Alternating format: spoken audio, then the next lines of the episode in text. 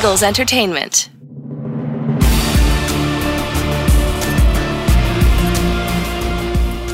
Welcome to the Eagles Insider Podcast presented by Lincoln Financial Group. Hello, Eagles everywhere. I'm Eagles Insider Dave Spadaro. It's Tuesday, January 19th.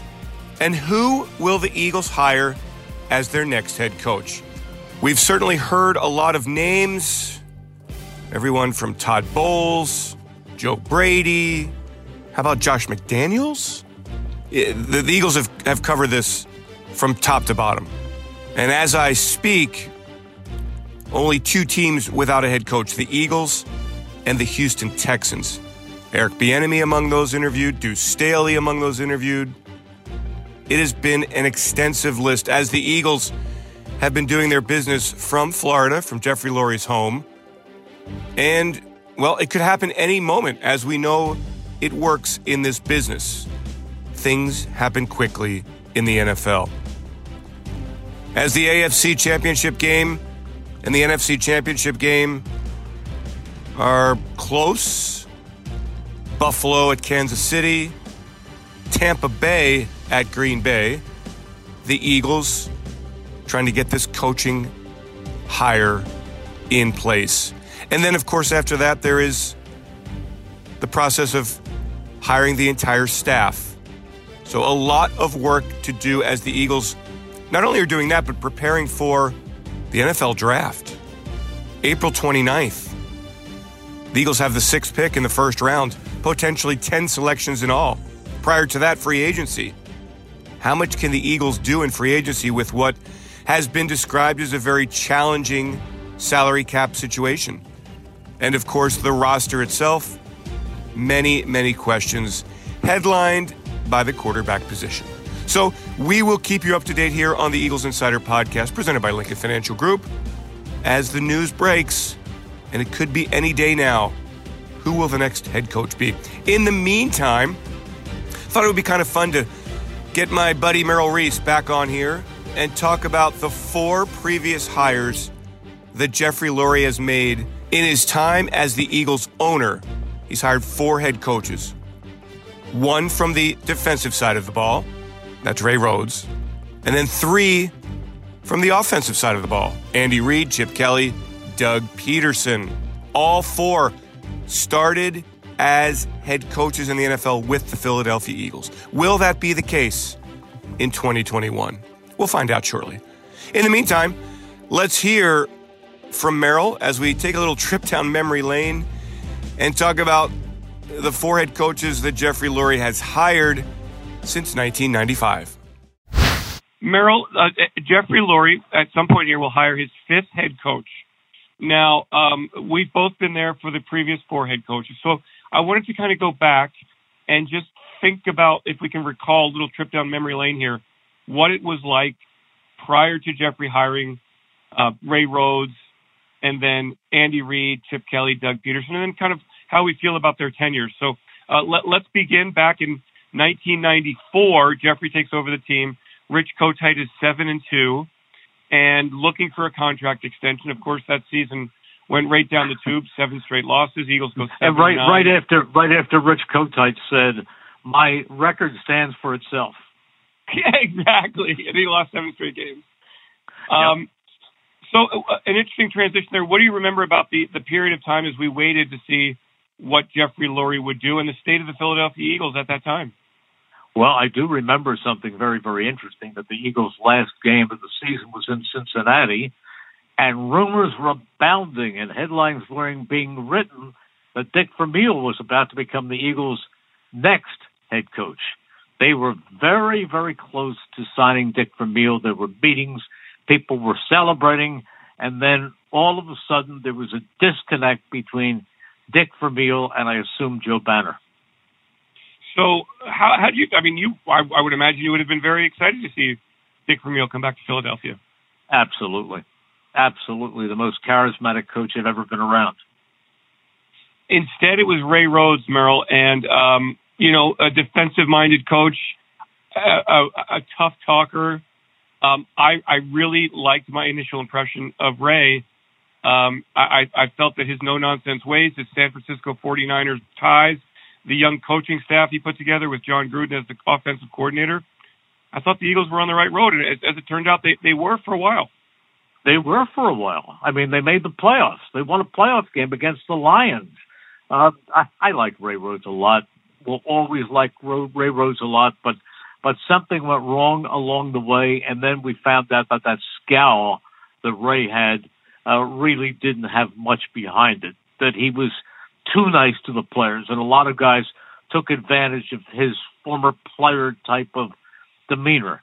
Uh, Ray was a great guy, but uh, eventually it ended disastrously here. But I'll tell you, there was never a nicer person who coached this team.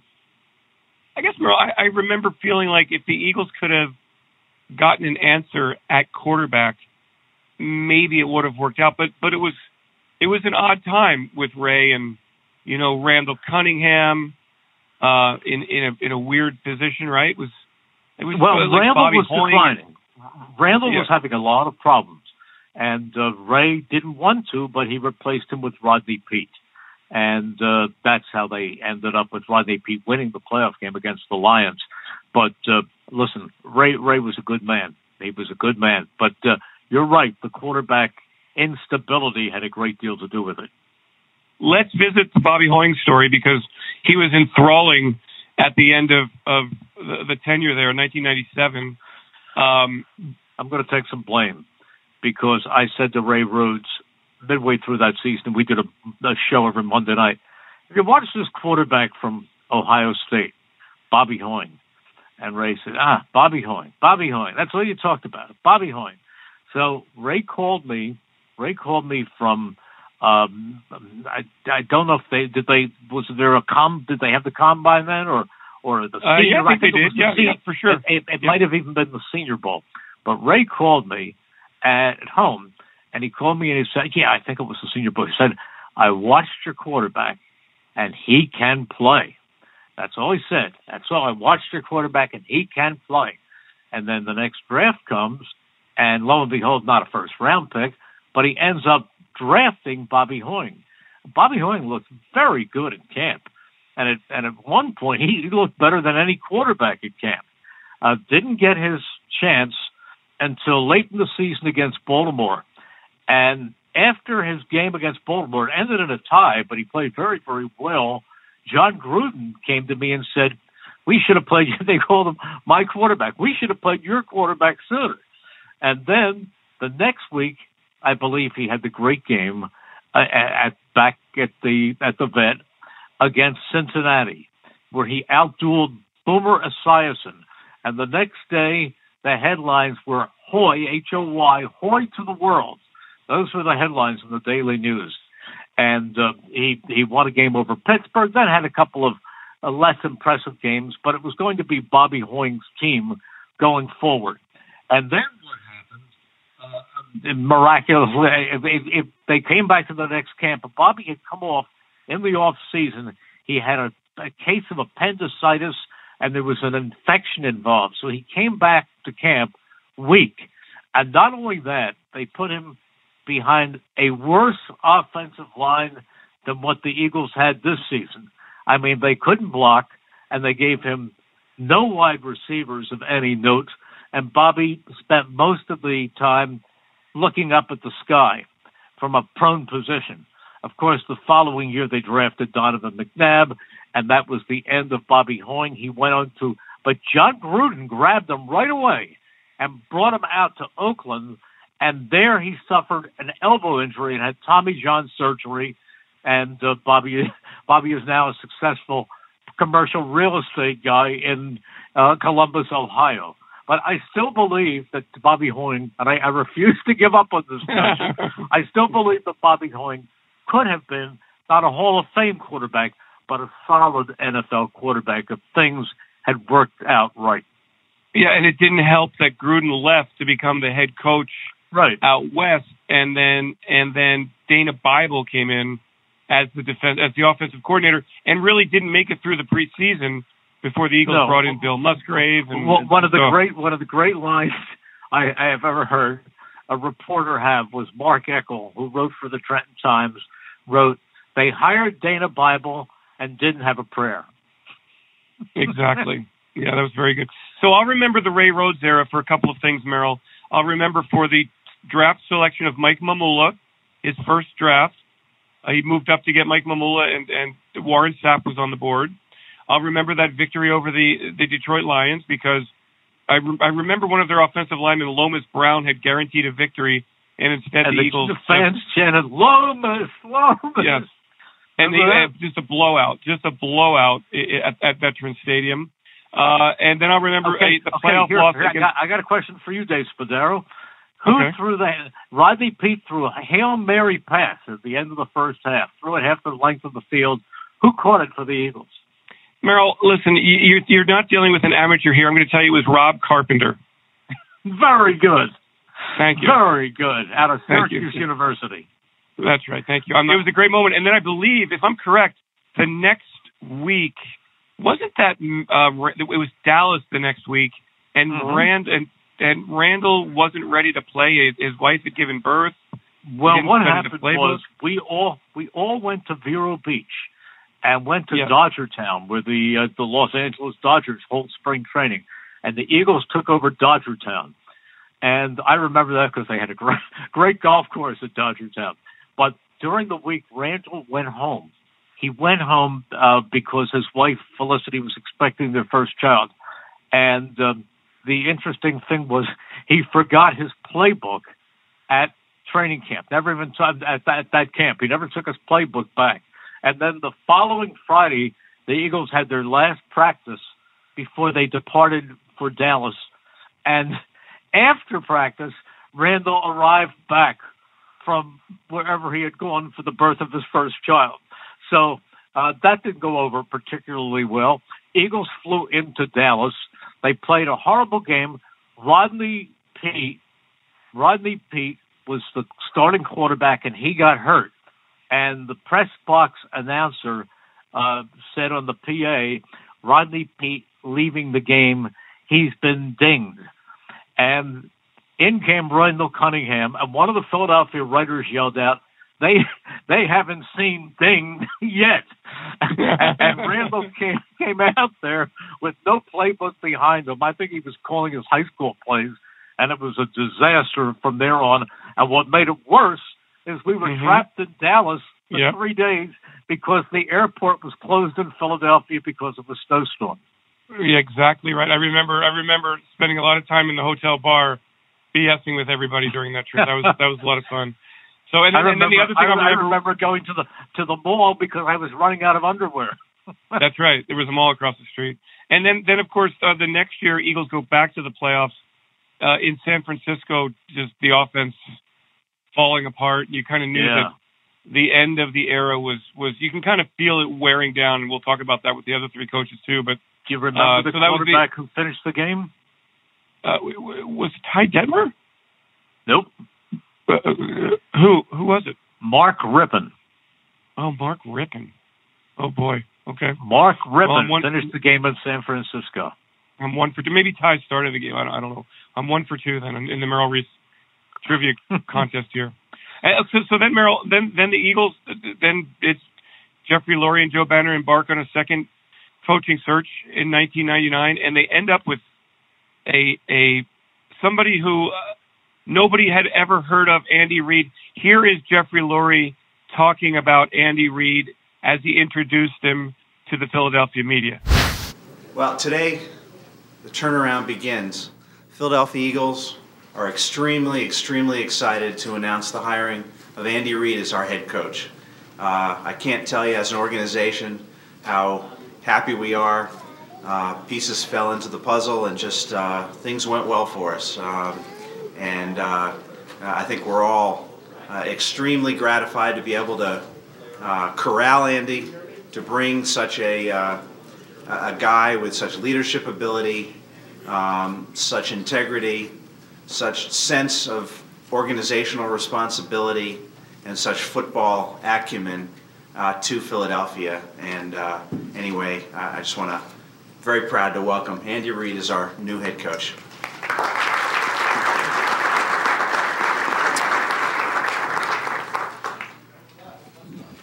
Thank you very much. I'm tremendously happy to be uh, part of the Philadelphia Eagles. What a great organization, what great tradition.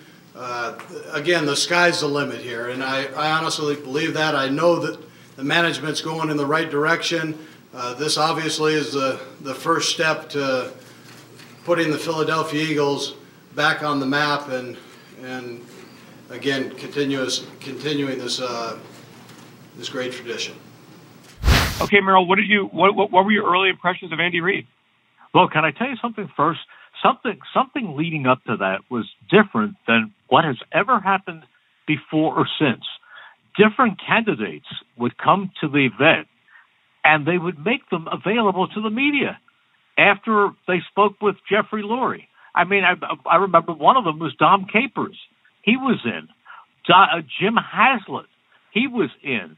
And after they would after they would meet with the owner, they'd come down and have a press conference and and let us question the candidates. And Andy Reid came in, and we all talked to Andy Reid. And somebody wrote that they re- he reminded them a lot of Mike Holmgren, uh, even in appearance. And of course, that was the quote that was the coach they hired, the quarterback coach of the Green Bay Packers. And what a great decision that was. And Merrill, I remember at that opening press conference, we heard from Jeffrey Lurie. Now let's hear from Andy Reid, some of the things that he said uh, back then about his past bringing this West Coast offense to Philadelphia and just having a plan in place to win big in Philadelphia. That is exactly what he did. I have confidence in myself, and I think I'm able to give this organization uh, uh, the offense that that has won a tremendous amount of rings in the National Football League, and you all in Philadelphia have had a taste of that. And then my organizational skills, I feel, will also uh, benefit the football operations part of this. Uh, Merrill, um, what a great run for 14 years with, with Andy Reid. I mean, to me, the only crime is that the Eagles didn't win the Super Bowl during that time. Otherwise, five NFC championship games, great success. Organization uh, was top notch. Um, he had uh, good success in the draft, and always, the always Eagles. The Eagles were always prepared. They were. Uh, I thought there were some organizational mistakes at the end. Uh, Andy went through a tragic time uh, with his sons getting into trouble, and ultimately with Gary uh, dying of an overdose uh, and there were it, it was a tumultuous time, and I don't think Andy had his head clear enough to do the job we were accustomed to with Andy, and I think they made a big mistake, and I I believe that uh, it came from the front office and not with Andy's approval of letting go of somebody by the name of Sean McDermott, who had followed the late Jim Johnson into the defensive coordinator's role. And they they fired Sean McDermott after a uh, a less than satisfying season, and Andy gave them Juan Castillo as the next defensive coordinator. Now Juan Castillo was one of the most successful and popular offensive line coaches. You talk to Tra Thomas, you talk to guys who played with him, and they say he's the best offensive line coach they've ever played with. But he was not a defensive coordinator and they threw him into that job, and it was an abject failure. And the next year at the bye, they finally fired him and gave the job to Todd Bowles to be the defensive coordinator. But at that point, Andy had a bad season, and Jeffrey said, I thought about changing, but we'll give him one more. And that was even worse.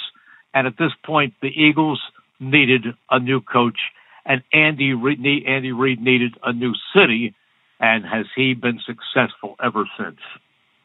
No question. It's always see. It's always tough to see it end. But I mean, Merrill, uh, your relationship with Andy and and what you learned um, about football and about running a football organization and and being a head coach of a team. To me, um, much of what I believe about football, it, it comes from Andy Reid in those in those years. I, I just the Eagles were always in the game.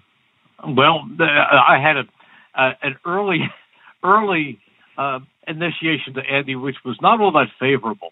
Uh, we did our first Andy Reid show, a Monday night show at camp, where we were supposed to take um, questions from from listeners, phone calls, And the first caller called up and said to Andy, Andy, I figured out your problem. Your jockey shorts are on too tight. Well, that that that didn't go over real well. So then Andy decided that the questions had to be had to be edited and pre-recorded. And then a couple weeks in, he turned to um, he, he turned to people in the in the office and said um, that I Merrill Reese was too negative, and that he needed to have somebody else come in and do the show along with me, who could because I was far too negative. Um, Andy didn't like the fact that when we played the highlights of a game, the game the, from the previous day, that we would play all the highlights, Eagles highlights and Giants highlights or Cowboys highlights, and put it together like a you know the the a synopsis, a short synopsis of the game. He thought that we could only play good Eagles plays. we we could not play the opposition. And I am somebody who who certainly loves the Eagles and wants the Eagles to win, but I wasn't adverse to saying to Andy, Andy, why did your offensive line struggle so much yesterday? Or Andy, are you concerned about the breakdowns in the secondary? Andy didn't want those kind of questions. So they, they brought in Don Tollefson to do the show with me, thinking that he could keep me in check. So, but, but our relationship fortunately grew after that. We became very, very close. And uh, I, I love Andy Reid. He's a great man. And to this day, uh, we text back and forth regularly.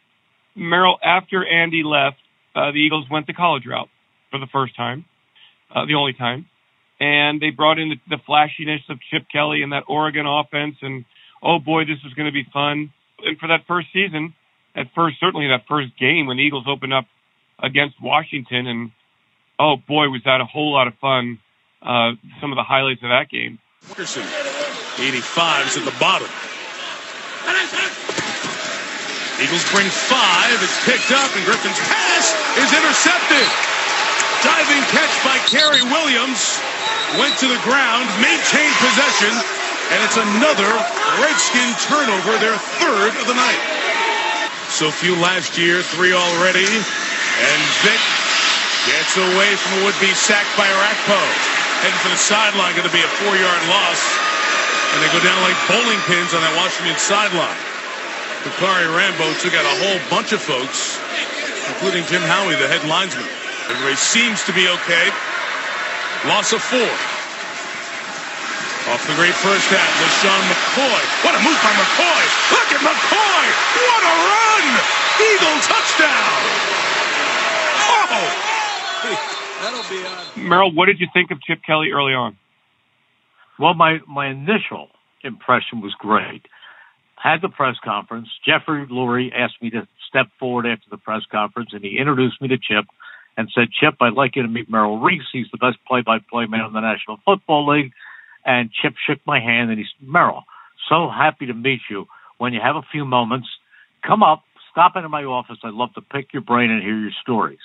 So about a week later, Derek Boyko, the Eagles PR director, told me that uh, Chip was uh, not busy at the moment. Come on up. So he took me up to Chip's office. As I came through the door, Chip jumped up out of his desk, ran over to where I was at the door, shook my hand and said hi, patted me on the back, and sent me on my way. He could care less about anything I had to say. And that was the height of my relationship with Chip Kelly.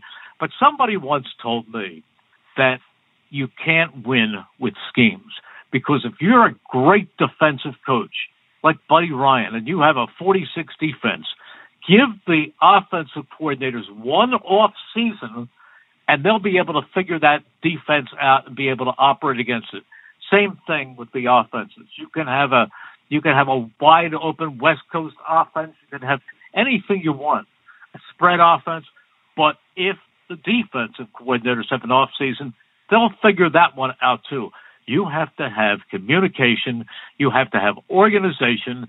You have to have motivation, and you have to have execution. And put all those things together, and you can win. But poor communication was what I think about when I think of Chip Kelly, and he never got through to the team. Yeah, and the offense never evolved after that first year. But actually, they were you know they won the NFC East the first year, went to nine and three in year number two, and then it all fell apart very quickly, and It did. Jeffrey if if you made the move. if you look at the if you look at the end, see people will look at the that that second season and say, hey, they had a pretty good record, even though they didn't make the playoffs. But you know what? If you take that post Thanksgiving season, where the, they had the great Thanksgiving Day in Dallas, and then you go to the rest of the games after that and take it through its final game in Washington, uh, you'll you'll see that the Eagles were a disaster under Chip Kelly. and they were blown out in games, and fans were leaving early, and it was just absolutely horrible. Okay, so then yeah, I said something. The the worst of all, the most, the most embarrassing of all was on national television in its final season in Detroit on Thanksgiving Day, and that's the marquee game. And I remember saying, ladies and gentlemen, mercifully, the thing I am most thankful for on this holiday is that there are only three minutes and twelve seconds left in this game. uh, and very true. So that what was interesting about that transition, Merrill, the Eagles relieved Chip Kelly of his duties with one game to go in the regular season. Pat Shurmur becomes the interim head coach, and for a while there, uh, as the Eagles beat the Giants, we all felt that Pat Shurmur had a very good chance to win the We did. job. Um, and, and there was a lot of lobbying for Pat Shurmur, and instead, Mhm. the Eagles the Eagles made the announcement, and Jeffrey Lurie stepped to the podium and introduced Doug Pederson as the head coach. And here is what he had to say about Doug and the skills that he felt Doug would bring to the Philadelphia Eagles. We started with about 25 candidates that we um, completely researched, analyzed, vetted, however you want to describe it. And that research started uh, during the season, uh, at some point late in the season, and um, it gave us some time to, if we needed to go this direction, uh, be fully prepared for the uh, the search process. And um, uh, the good news in the NFL is there's a lot of real good candidates. Um, when we uh, went from uh, looking at 25 viable candidates, we then reduced it to about 10 candidates that we um, were very, very interested in, some of whom were existing head coaches on other teams waiting to see if they would be available, uh, and creating our own top tier of candidates uh, in addition to, to internal candidates. So uh, that list ended up being about 10, 11 candidates that we were totally focused on. Um, I have to say that uh, the, the candidates we ended up interviewing were all impressive. Um, it's, it is a really good fortune for people to develop such young talent and, and multi type of talent in the NFL, whether it's young coordinators, impressive internal candidates, very experienced head coaches in the National Football League. Um, very, very impressive people, smart, and uh, really able to be very successful, I think, in the NFL. Um, we then basically, from all the interviews, continued to analyze, research, and uh, with all of us and our advisors, um, unanimously came to the conclusion that the best man for the job and the best leader in this process was Doug Pederson. Um, the, the main features with Doug that really uh, impressed all of us, and, and especially myself, were first, real smart. Um, real smart, strategic thinker. Um, things we noticed early on in his career, but really blossomed uh, over the last um, decade of coaching. He'd been, uh, as a player and a coach, worked under uh, coaches that really knew how to do it right, whether it's Don Shula, Mike Holmgren, Andy Reid. Um, these were well organized coaches that uh, absolutely were at the forefront and are at the forefront of their profession. Um, as a player, uh, how he worked with our quarterbacks uh, that he was playing with, and as coach, coaching them as well, um, terrific, just terrific.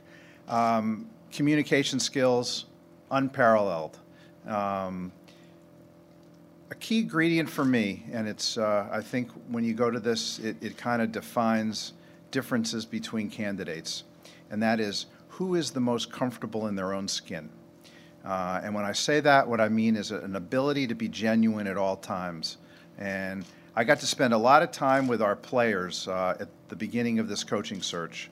And the message loud and clear, which I agree with in terms of leadership in today's world, no matter what, is You've got to be comfortable in your, your own skin in order to be able to reach out, be genuine with those you want to get high performance from, be accountable to them, and make them accountable to you.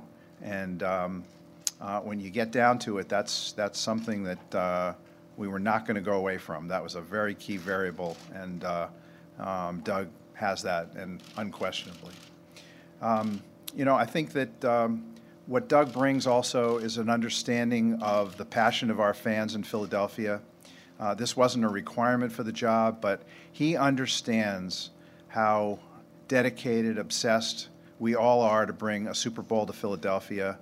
He's talked about it for, for years and years and years. He continues to talk about it and understands uh, a lot of the issues of uh, what we all want to bring to the best city in terms of uh, football fans imaginable. And then, Merrill, before we hear from you on this, because I know Doug is very close with both of us, Doug spoke about some of the things that he could bring to Philadelphia. Lo and behold, he did not mention a Lombardi trophy, but he certainly did deliver that. Here is Doug Pederson on day one as the head coach of the Eagles. I'm standing here before you, just a humbled human being. There's a lot of people I want to thank, and uh, the first people is obviously the uh, the Kansas City Chiefs, Clark Hunt and the Hunt family for giving me the opportunity to be the offensive coordinator there for three years. Mark Donovan, the team president, Coach Andy Reid, uh, one of my mentors in my life. And then turn this chapter of my life back to Philadelphia. Started my career here in 1999 as a starting quarterback. Came back as a position coach with Coach Reid, and now back as the head coach of the Philadelphia Eagles. So, with that, I want to thank Tina and Jeffrey Lurie for this opportunity. Howie Roseman, Don Smolenski, the search team, the committee, the efforts that were put forth in finding their next head coach. And last but not least, I want to thank my wife, who's here today, Jeannie. She's been my rock, my support, my inspiration for anything and everything that we've done together as a, as a couple. Looking at the Philadelphia Eagles, what intrigued me about coming back to Philadelphia? One is an opportunity to, to lead young men, an opportunity to, to be surrounded by quality individuals, top notch individuals, a tremendous owner, an owner that has gives you the fullest of support. The players that are in this room. My challenges to them is that we're going to work every day. We're going to work hard every day. We're going to come to work every day. As coaches, it's our job to make you better. To make you better as individuals, to make you better as men, and, to make you better as Philadelphia Eagles. And that's my job. It starts with me. I understand the culture and the passion of Philadelphia. I get it. I experienced that as a position as a quarterback in 1999. I experienced that firsthand. And now coming back, I understand what it feels like to win in this city. This city hasn't won, and this organization hasn't won in quite some time. It's my job to turn that around. And you do it one day at a time. You do it one player at a time, you do it one coach at a time. So as I continue to go through the evaluation process, you know, nothing's settled. Nothing's settled. You evaluate the team, you evaluate the coaches. You, you want to put the best people in place, not only for the Philadelphia Eagles, but people that, that are, are Doug Pederson people. People that I can trust, coaches that I can trust, coaches that I can trust they're doing the best things for their players, whether it be in the training room, the strength and conditioning department, the personnel department, and obviously the coaching department. And so I'm proud to announce right now Jim Schwartz will be our defensive coordinator for the 2016 Philadelphia Eagles. And I'm excited to have him, his track record, his defenses that have led the National Football League. I've had a chance to coach against him and I'm glad he's on our team now. And so I'm honored to have him to be a part of to, to be a part of uh, my staff. Merrill, what do you remember about your initial thoughts, Doug, as the head coach? Thrilled, absolutely thrilled. I have I had known Doug by that time for 19 years. I knew him from the time Andy Reid brought him in to become the sacrificial lamb until Donovan McNabb was ready and the offensive line was ready to protect him. So Doug went out there and took a beating week after week and never complained. Always a wonderful person. And I remembered him coming back, uh, being on Andy Reid's staff uh, as a quarterback coach. And I I remember a lot about Doug Pederson. And when he came in, I said, you know what? The words that Jeffrey Lurie used in that press conference, and I remember them as if it were yesterday, were emotional intelligence. That's what Doug Pederson had emotional intelligence. And he was an excellent communicator, and nobody will ever convince me that Doug Pederson wasn't a very, very good head coach. And Merrill, of course, 2017, just two years into his tenure, magical season, historical season, uh, right? Like for you, I would imagine the greatest ride of your professional career. Absolutely. Absolutely. With the championship, amazing. But you know what? Doug Doug made every one of us feel a part of it, didn't he? He his enthusiasm, his feeling spread throughout that entire building. He made I go back to Dick Vermeil, of course, and Dick Vermeil used to get up at er, after every win and say, "This is a testament to everybody in this building, to every secretary, to everybody. It's it's a combination of all of us doing our jobs." And you know what? Doug made everybody in that NovaCare building during the week feel that they were a contributor, that they were part of the Eagles' great achievement. Yeah. And that's it. So, so five years of Doug Pederson, and we will wish him the best of luck and remember him fondly. And Merrill, as we look back at the four coaches, uh, one defensive coach, three offensive coaches. The only common thread is that all four started their NFL head coaching careers in Philadelphia. Does that at yeah. all give you any hint as to what Jeffrey might be thinking now? I don't know. I don't know. I can tell you this. It doesn't make any difference if he comes from the offensive side of the ball or the defensive side of the ball. If as long as that that defensive coach brings a great offensive coordinator, or if that offensive coach brings a great defensive coordinator. I want a leader. I want somebody who can capture that locker room inspire people, motivate, and organize. That's what a head coach has to be. X's and O's are overrated. Head coach doesn't have to be that quote genius.